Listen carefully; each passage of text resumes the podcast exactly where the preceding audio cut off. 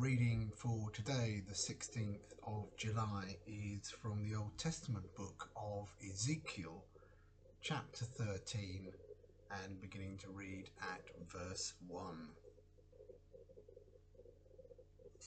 The word of the Lord came to me Mortal, prophesy against the prophets of Israel who are prophesying. Say to those who prophesy out of their own imagination, Hear the word of the Lord. Thus says the Lord God Alas for the senseless prophets who follow their own spirit and have seen nothing. Your prophets have been like jackals among ruins, O Israel. You have not gone up into the breaches, or repaired a wall for the house of Israel so that it might stand in battle on the day of the Lord. They have prophesied falsehood and lying divination. They say, Says the Lord, when the Lord has not sent them, and yet they wait for the fulfillment of their word. Have you not seen a false vision or uttered a lying divination when you have said, says the Lord, even though I did not speak. Therefore, thus says the Lord God Because you have uttered falsehood and prophesied lies, I am against you, says the Lord God. My hand will be against the prophets who see false visions and utter lying divinations. They shall not be in the council of my people nor be enrolled in the register of the house of Israel, nor shall they enter the land of Israel. And you shall know that I am the Lord God. Because in truth, because they have misled my people, saying, Peace, when there is no peace, and because when the people build a wall, these prophets smear whitewash on it, Say to those who smear whitewash on it that it shall fall. There will be a deluge of rain, great hailstones will fall, and a stormy wind will break out. When the wall falls, will it not be said to you, Where is the whitewash you smeared on it? Therefore, thus says the Lord God In my wrath I will make a stormy wind break out and in my anger there shall be a deluge of rain and hailstones in wrath to destroy it. I will break down the wall that you have smeared with whitewash and bring it to the ground, so that its foundation will be laid bare. When it falls, you shall perish within it, and you shall know that I am the Lord.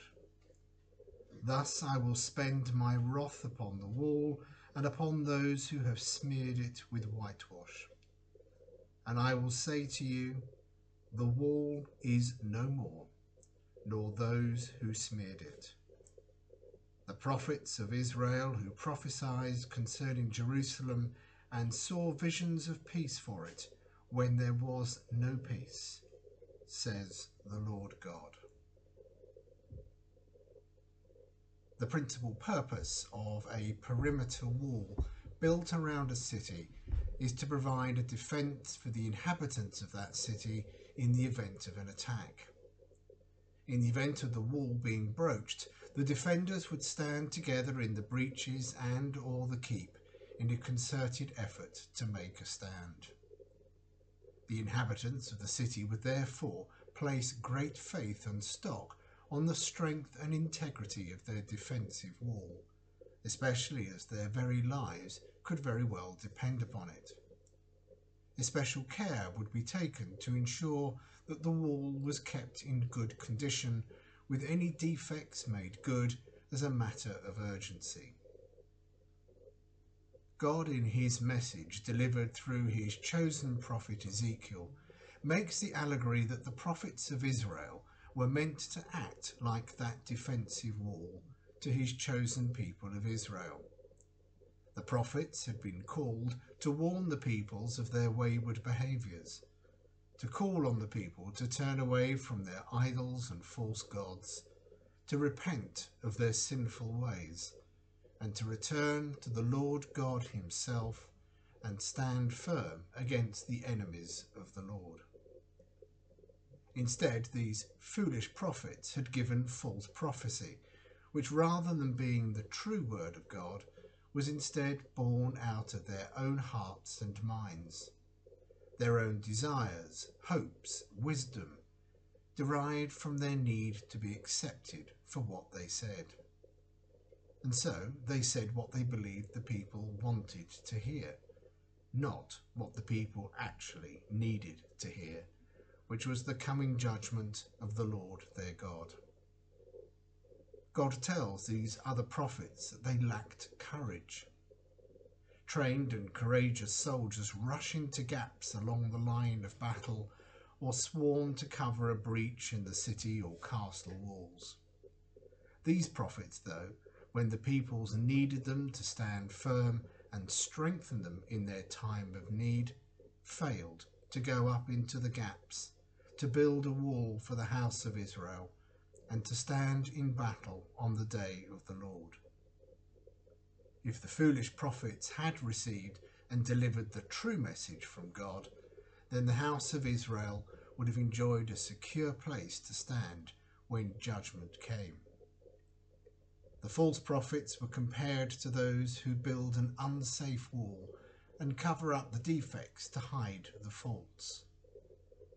Whitewash has been used down the centuries as a way of covering up defects in walls and buildings to make them look so much better than they actually are, to give the impression and face of a strength and integrity that does not in fact exist, when they are instead weak, crumbling and flaky. And so when the storms of weather or battle come up against them, rather than being the impregnable walls they appear to be, they fall and break away, providing no shelter or defence to those standing behind them. God promises to break down those walls that have been simply whitewashed by the foolish and self appointed prophets with their man made messages of hope and peace. In numerous passages throughout Scripture, such as Romans 9, Isaiah 28, 1 Peter 2, Job 38, Jeremiah 51, Acts 4, Ephesians 2, and Psalm 118, Christ is portrayed as the cornerstone and or foundation upon which we are called to build our lives. The rock on which we should build our house rather than the sand or the whitewashed foundations and walls. Don't be fooled or misled by those who would profess that they are the mouthpiece for God's word. Don't listen to those who would only say what they think you want to hear. So may we avoid whitewashing our lives in an attempt to hide the cracks and defects that lurk beneath the facade that we prefer to show. Instead, May we pray that we are reinforced and strengthened in and through God's Word. May we endeavour to live as He has called us to.